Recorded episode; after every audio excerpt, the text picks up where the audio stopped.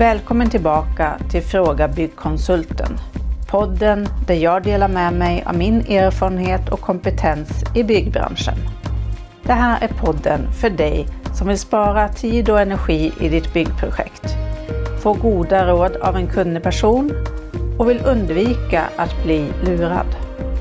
Gå till frågabyggkonsulten.se och ta chansen att få svar på just dina frågor. Och mitt namn är Eva Karlsson. Idag kommer jag prata om vinden.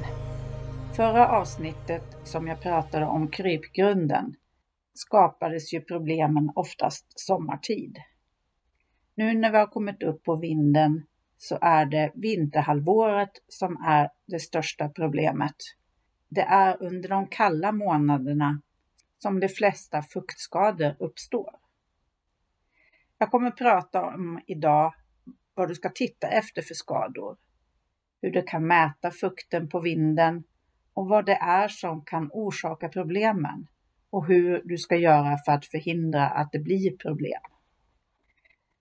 Det är tre saker som du ska titta efter på din vind och det är mögel, blånad och röta.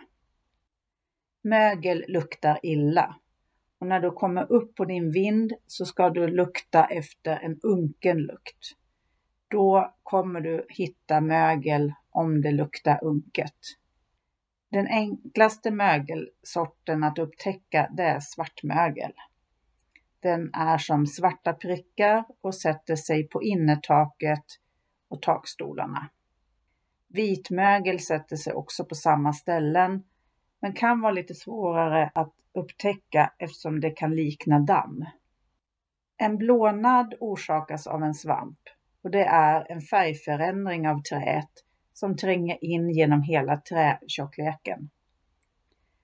Det kan bero på att träet lagrades eller har befunnit sig i en alltför fuktig miljö tidigare.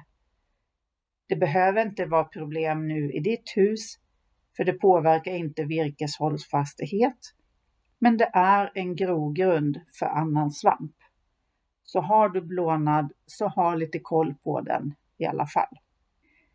Det värsta är om virket blir rötskadat. Rötsvampen gör så att träet blir mjukt och kan smulas sönder.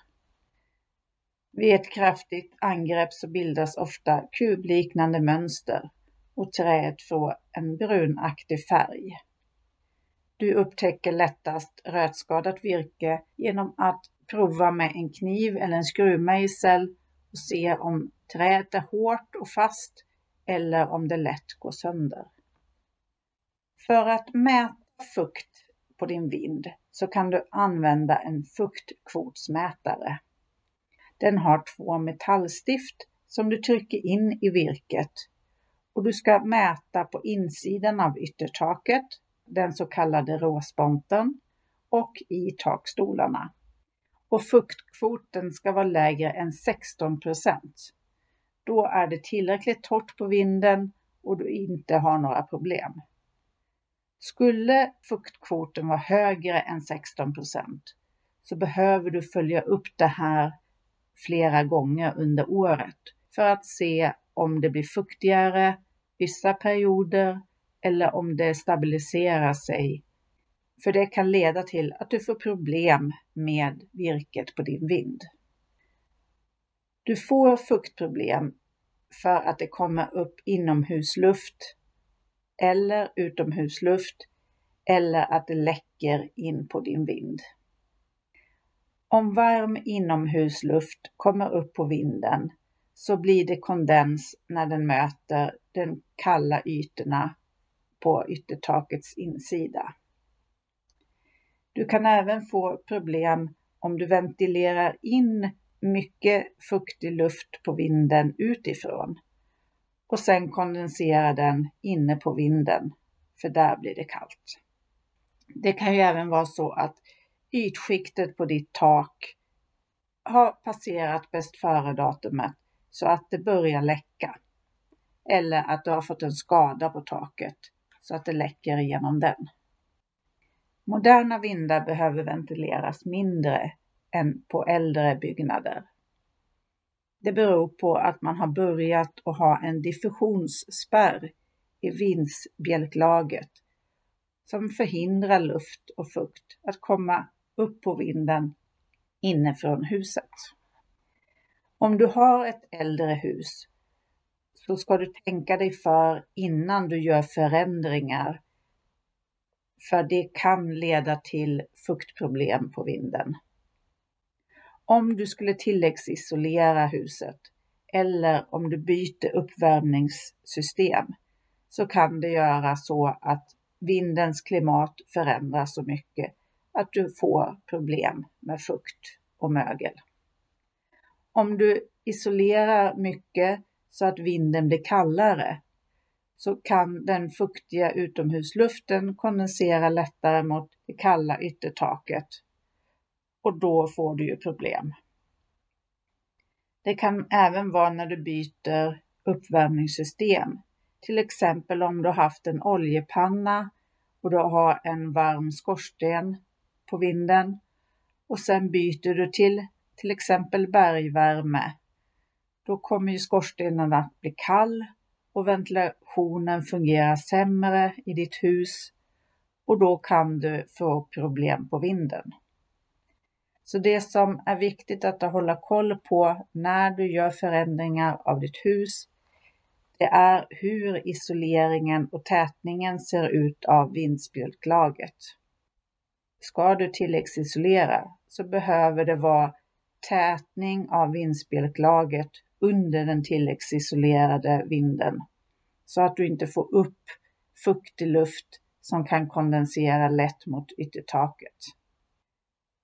Om du byter värmesystem så kan det vara så att du behöver tillföra värme upp på vinden för att förhindra att klimat förändras så att du får problem. Och du behöver även veta och hålla koll på hur ditt tak ser ut på utsidan. Har du några trasiga takpannor? När byttes takpappen senast? Håller det tätt? och att dina hängrännor är rena och inte fulla av skräp så att det stoppar upp vattenbortförseln från ditt tak. I värsta fall så kan du behöva ställa upp en avfuktare på vinden om det är väldiga problem med kondens inifrån.